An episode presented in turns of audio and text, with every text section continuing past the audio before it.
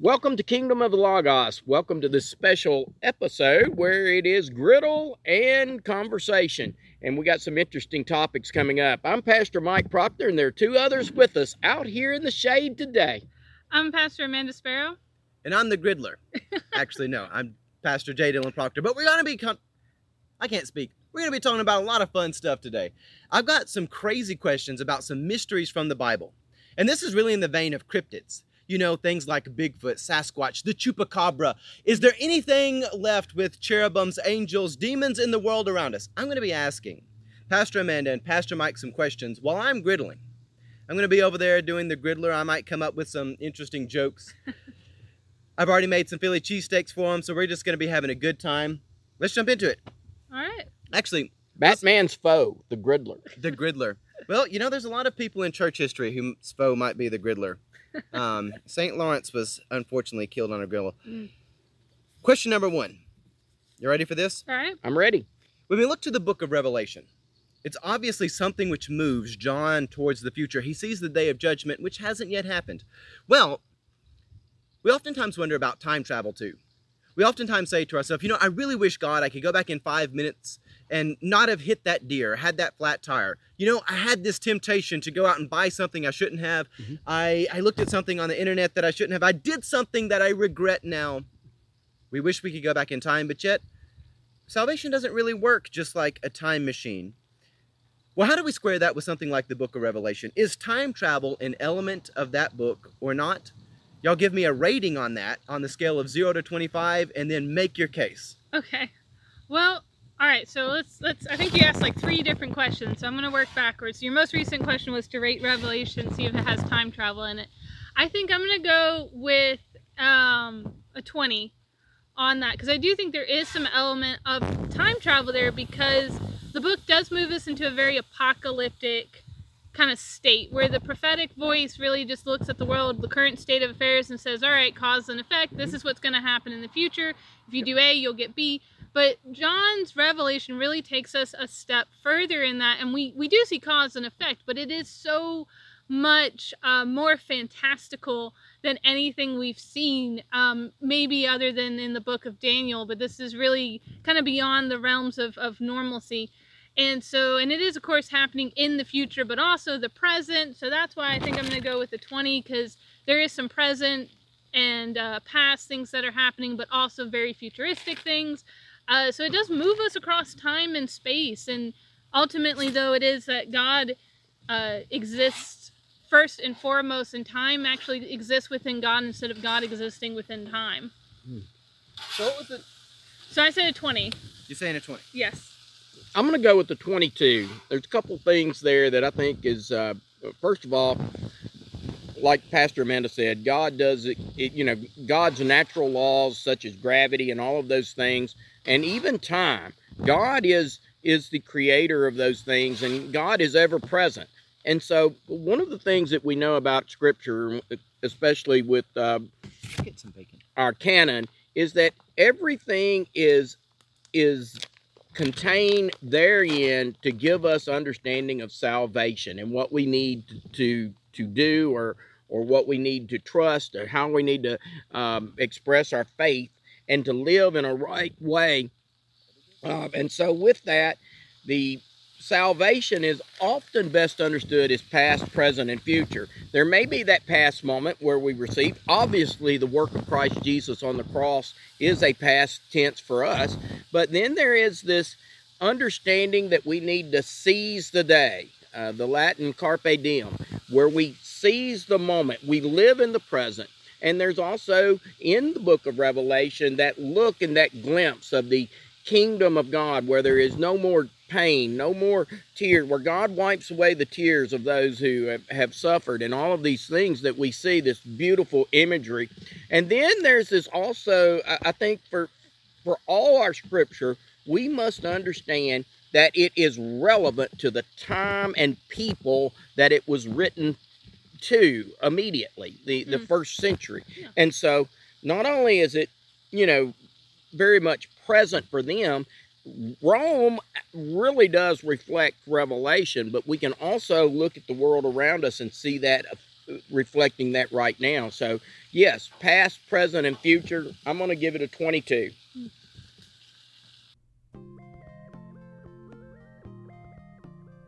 Welcome to the Sunday School lesson from Joelton Church of the Nazarene. My name is John Mills. I'm glad we can be together today. Today's lesson comes from Genesis chapter 18. We find here one of the most extraordinary events in the life of Abraham. We find Abraham bargaining with God. Before we get into our lesson, however, let's bow our heads for prayer. I want us to pray together the prayer that Paul prayed for the Philippians, Philippians 1 9 through 11. This is my prayer, that your love may abound more and more in knowledge and depth of insight, so that you may be able to discern what is best, and may be pure and blameless for the day of Christ, filled with the fruit of righteousness that comes through Jesus Christ, to the praise and glory of God. Amen. Everyone likes a bargain, right? But sometimes bargains aren't really bargains. I've heard a bargain defined as something you don't need, but at a price you can't resist. Now, we usually like bargains, but we don't like to actually bargain itself, the process of bargaining. Many people do not like buying a car for this reason. They don't want to haggle with the car salesman. But what if you were negotiating not with another man, but with God Himself? And this is where Abraham finds himself today. Our text comes from Genesis chapter 18. We're going to be looking at verses 16 through 33. Now, prior to this, Abraham is sitting at the entrance to his tent, and he finds himself visited by three men. Now, Scripture doesn't tell us exactly who these men are, if they're actual men, if they're angels, but it does tell us that the Lord is present there. So, we don't know if the Lord is present in addition to these three uh, beings, if the Lord is one of the beings. Many people feel like that one of these men is actually uh, an incarnation of Jesus Christ Himself. Uh, but we don't really know. All we know is the Lord is present there. Well, Abraham is very hospitable. He fixes a meal for these men, he has them to eat, and they confirm that within a year, Sarah will give birth to a son. Abraham will finally have his son Isaac. And then they get ready to leave. Now, as they begin to leave, Abraham walks with them toward Sodom. And the Lord reveals to Abraham that the outcry against Sodom and Gomorrah has been so great that it has come to his attention. And the Lord is going down to see if the reports are as grievous as he has heard. And the unspoken assumption is if things are truly this bad, then Sodom and Gomorrah will be destroyed. Now, the three men continue on toward Sodom, but Abraham remained standing before the Lord. And this is where we find uh, one of the most curious incidents in Scripture. Abraham begins to bargain with God. He tells him, If you destroy Sodom and Gomorrah, will you destroy the righteous along with the wicked? What if there are 50 righteous people in Sodom? Will you go ahead and destroy them all? That's not right. That's not what you should be doing. And so God answers and says, Okay, if there are 50 righteous people, I will not destroy it. I will spare the entire city. But Abraham doesn't stop. He goes on to say, Well, what about 45? What if they can't find quite 50, but they come up with 45? Would you destroy it for lacking only five? And God says, No, for 45, I will not destroy it. I will spare the city. And this cycle repeats. Abraham argues, well, what about 40? And God agrees. Abraham comes back, what about 30? And again, God agrees. Abraham comes back again, well, 20. Will you spare the city for 20? And God agrees. And then Abraham speaks one last time. And he says, What about 10? What if only 10 righteous people can be found in that whole city? Will you spare it? And God says, Yes, if we can find 10 righteous people there, I will spare it. And then the Lord leaves, and Abraham returns to his home. Now, the question that comes up does God really change his mind here? Can we change God's mind? Can we persuade God to do something that he wasn't intending to do in the first place? Now, we look at that question and we automatically think, no. You know, God is sovereign. God has perfect knowledge. His will is perfect. God is going to do what God is going to do. But there are interesting uh, episodes in Scripture where a man or a woman seemed to change the mind of God Himself. We find this in the case of Moses. After the children of Israel had sinned against God, God told Moses, I'm going to destroy all of them, and I will start over with you, make a new people. And Moses convinces God, no, don't do that. Spare the people, continue to go with us. And then in the New Testament, we find an interesting episode with Jesus and his mother. At the wedding in Cana, Mary comes to Jesus and says, They're out of wine. And Jesus says to her, You know, this doesn't have anything to do with me. Don't involve me in this process. But Mary continues to basically insist that Jesus do something, and he does. He turns the water into wine. So, we see these episodes where man seems to impact God himself. Now, our text begins with God speaking to himself. God asked himself, Should I tell Abraham what is going on here, what I'm going to do? Now, God had a purpose for Abraham. He, he was going to change Abraham into a great nation, not only for Abraham's sake, but through Abraham, all the nations on, on earth would be blessed. But this would require that Abraham direct his children and his household to keep the way of the Lord, to do what was right and just. This would be necessary if God were going to carry out his promises for Abraham. Now, if Abraham was going to do this, he needed to know who God was. And so, in this episode, God is inviting Abraham to test him out. I think this bargaining session is a way for Abraham to kind of feel God out, to understand what is God really like? And it's also a way for God to fill out Abraham. God is kind of, of testing Abraham's depths here, testing his mettle, seeing what Abraham is made of. Now, what we learn from this interplay between Abraham and God is what it means for man to be in relationship with God. We learn something about God's full plan for man the redemption of man, the restoration of mankind back into a relationship. You remember, this relationship had been there at the beginning, but then it had been ruined through Adam and Eve and their sin. But God was, was determined to restore this relationship. It would begin with Abraham, it would go on through his family, who would be made into the nation of Israel, Ultimately, it would extend to all the nations on earth. So, in this relationship, what can man be sure of in regard to God? What does God look for and value in man? What does God intend for this relationship to be? And all of these lessons come up in this incident with Abraham, with Abraham bargains with God. Now, I want to split this lesson into two Sundays. But today, I want to look at what does this incident tell us about the nature of the relationship between God and man.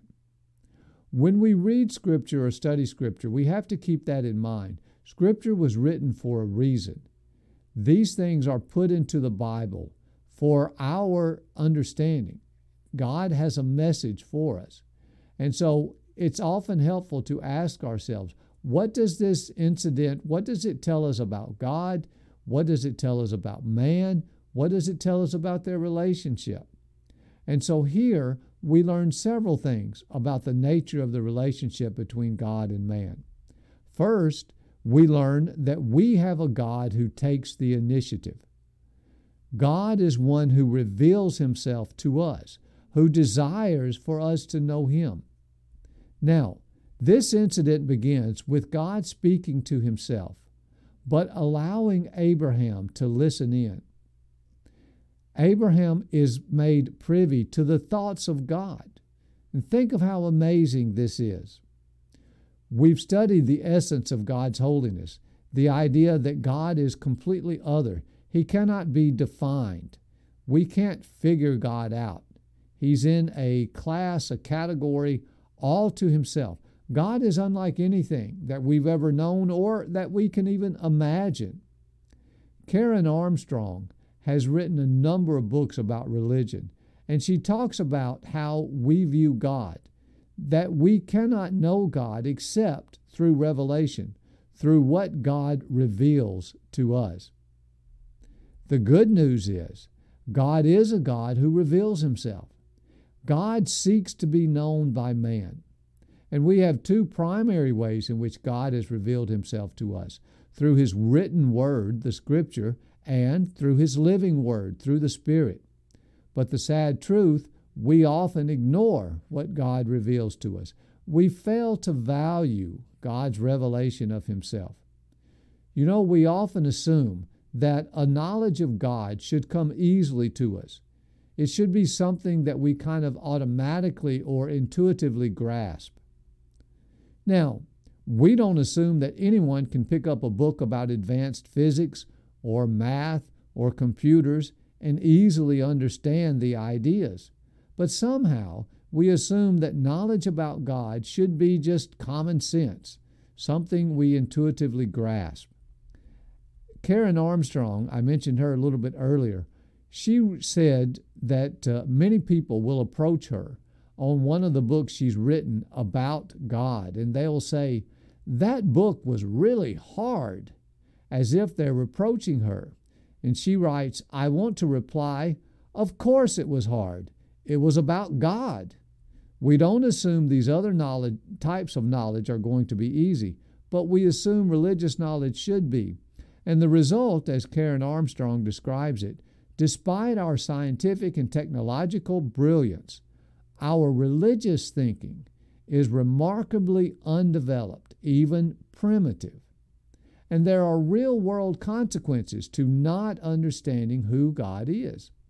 Kelly Kapic writes Our concepts about the divine inform our lives more deeply than most people can trace. Whether we view God as distant or near, as gracious or capricious, as concerned or apathetic, the conclusions we reach guide our lives. When we don't understand God's revelation of Himself, we end up with a God shaped in our own image. Really, we end up with an idol, a false God. But here we see it's God who takes the initiative, a God who reaches out to us. In other words, a God of prevenient grace. John 6:44 tells us, no one can come to me, that is, to Jesus, unless the Father who sent me draws them. As Wesleyans, we emphasize this doctrine of prevenient grace. Now, what we understand from this is God is preparing us for salvation. God is preparing us to know Him far before we ever actually come to Him in repentance. God begins to shower His grace upon us. The Methodist Book of Discipline uh, tells us that grace pervades creation. Grace is not just a periodic gift that God bestows, but grace is God's presence itself, His presence that creates and heals and forgives and reconciles. Kenneth Carter writes Wherever God is present, there is grace. But prevenient grace is God continually pulling us toward Himself and a continual pulling toward all that we can be in God. It's this pull toward God that prevents the total destruction of the divine image that we were created in. I like to use a lot of times the translation called the message. And it's interesting, there's an episode from Corinthians where it reads Starting from scratch, God made the entire human race and made the earth hospitable with plenty of time and space for living so we could seek after God and not just grope around in the dark, but actually find Him. He doesn't play hide and seek with us. He's not remote, He's near. We live and move in Him. We cannot get away from Him. As the New International Version has Paul quoted, God is one in whom we live and move and have our being. Now, from this incident with Abraham, we also learn that it's possible for man and God to have an intimate relationship, a relationship in which man and God feel at ease in each other's company. Now, a relationship like this is unimaginable to many. It was unimaginable to many in ancient times and today as well. Think of the Israelites when they received the law at Mount Sinai. The first Ten Commandments were given to Moses in the presence of the people. They heard God speak to Moses and give him these commands. But the presence of God was so terrifying that they could not face this. Numbers 20, verses 18 to 19. When the people saw the thunder and lightning and heard the trumpet and saw the mountain in smoke, they trembled with fear. They stayed at a distance and said to Moses, Speak to us yourself, and we will listen. But do not have God speak to us, or we will die. And then verse 21 reads The people remained at a distance while Moses approached the thick darkness where God was. So the people tell Moses, Look, we, we cannot take this hearing directly from God. You go to God. You come back then and tell us what God wants. Einstein was one of the most well known scientists of the, the last century. And Einstein believed in God. He saw too much order and beauty in this physical universe to doubt that there was such a thing as God, a superior being that was behind all of this. But Einstein could not bring himself to imagine a personal God, one who would actually enter a relationship with man. But this is what we see in this case. Rudyard Kipling wrote a poem where he said, Oh, east is east, and west is west, and never the twain shall meet. Now, he was referring to how the customs of the east and the west were so different, neither side would be able to understand each other. But many would make this same comparison between God and man. Man is man, and God is God, and never the twain shall meet. But this is not what we see in this incident with Abraham we see a closeness between God and Abraham, a, closeness demonstrated in several ways. First of all, it describes Abraham as God's friend. There are three times that Scripture, based on this passage, refers to Abraham as the friend of God. Second Chronicles 27, Jehoshaphat is praying, and he refers to the people of Israel as the descendants of Abraham, your friend. James 2:23, God himself refers to Abraham as a friend. It reads, "And he, Abraham, was called God's friend." Now, we see this friendship in the idea that God reveals his thoughts to Abraham. God allows Abraham to know what he's thinking. It's our closest friends, our most intimate friends, that we reveal what we are really thinking.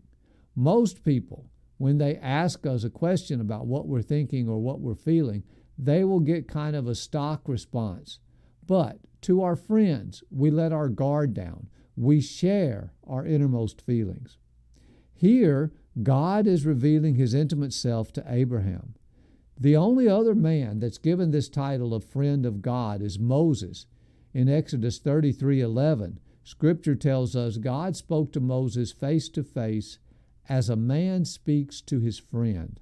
Imagine uh, that for God Himself referring to you as my friend.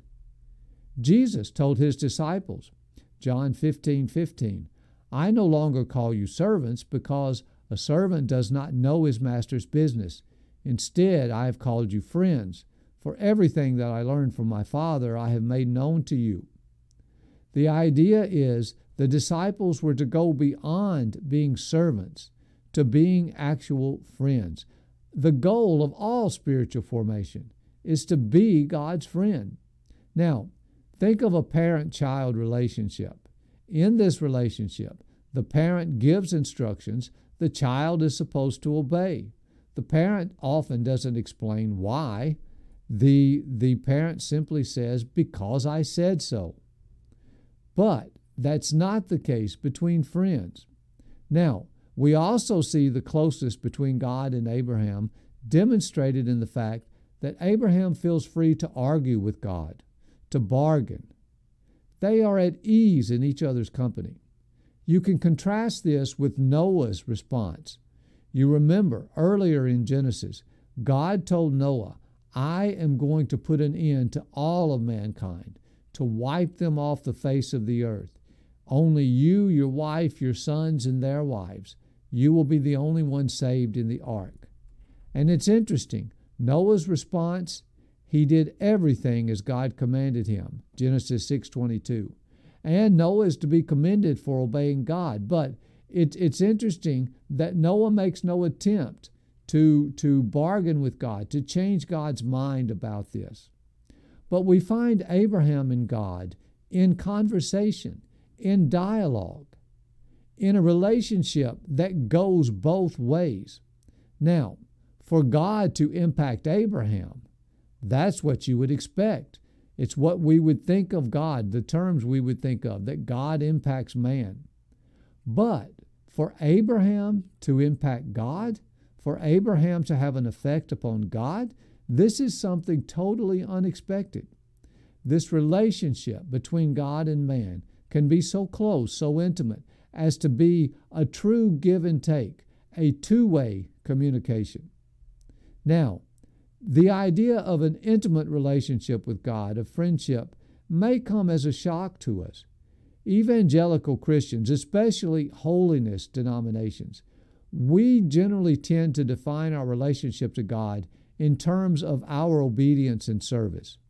We believe that God is most pleased with us when we perform excellently, when we give a, a obedience and service that's impeccable. So a lot of times we kind of think of ourselves as God's right hand man, being faithful to carry out God's exact orders. Our perspective is similar to that of the older son in the parable of the prodigal. You remember this story that Jesus told of two brothers. The youngest brother the one who took the father's inheritance and went out and wasted it. But then he returns to his father, and his father rejoices to see him come back. The older brother, though, he was one who remained at home. He was the faithful, dutiful son. He reminds his father, Luke 11 29, These many years I have served you, and I have never disobeyed your command. Now, when we look at this story, we often see ourselves in the role of the older brother. This is what God wants from us a relationship in which we are faithful and obedient. And that is true. But in the end, the truest relationship was not between the father and the older, dutiful, obedient son, but it was between the father and the repentant prodigal who had come home. John Piper writes The Christian gospel is not a help wanted sign. Acts 17:25 reminds us God is not served by human hands as though he needed anything, since he himself gives to all people life and breath and all things. The gospels are not a help wanted sign. God did not create us so that he would have a willing supply of labor. He didn't need faithful servants to carry out his plans. God created us to love us, to have us love and delight in Him in return. In other words, God created us to be His friends. How does our relationship with God change? When we fully realize this, that God desires an intimacy with us. What happens when we seek an intimate relationship with God rather than one just of obedience and dutiful service. Finally, we learn from this interaction between God and man. Any relationship with God has to involve justice. Now, here we see God taking the initiative to seek out man, but we also see God bringing judgment. We would prefer to think of God only in terms of love and friendship, but throughout Scripture, there are times when God steps in to provide judgment. The simple fact is, God's holiness requires judgment. God cannot allow sin to go unchallenged and remain holy because sin is rebellion against God. It's usurping God's authority, challenging His sovereignty. God's holiness requires that He be the only. Although God provides many opportunities for man to give up his rebellion, if man continues to rebel, there's only one outcome, and that is judgment. It's interesting in teaching, and I spent many years as a teacher, we use two forms of assessment for students when we sit down and we judge a student's progress. Now, we use what's called formative assessment, and this is to help the student recognize where they stand, if they're going wrong, what they understand, and what they don't understand. It gives them the opportunity to make corrections.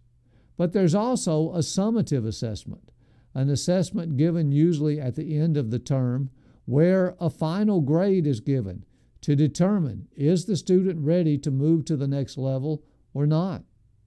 Now, we see God giving this formative judgment all the time, where God is, is judging us in order to discipline, to bring us to Himself.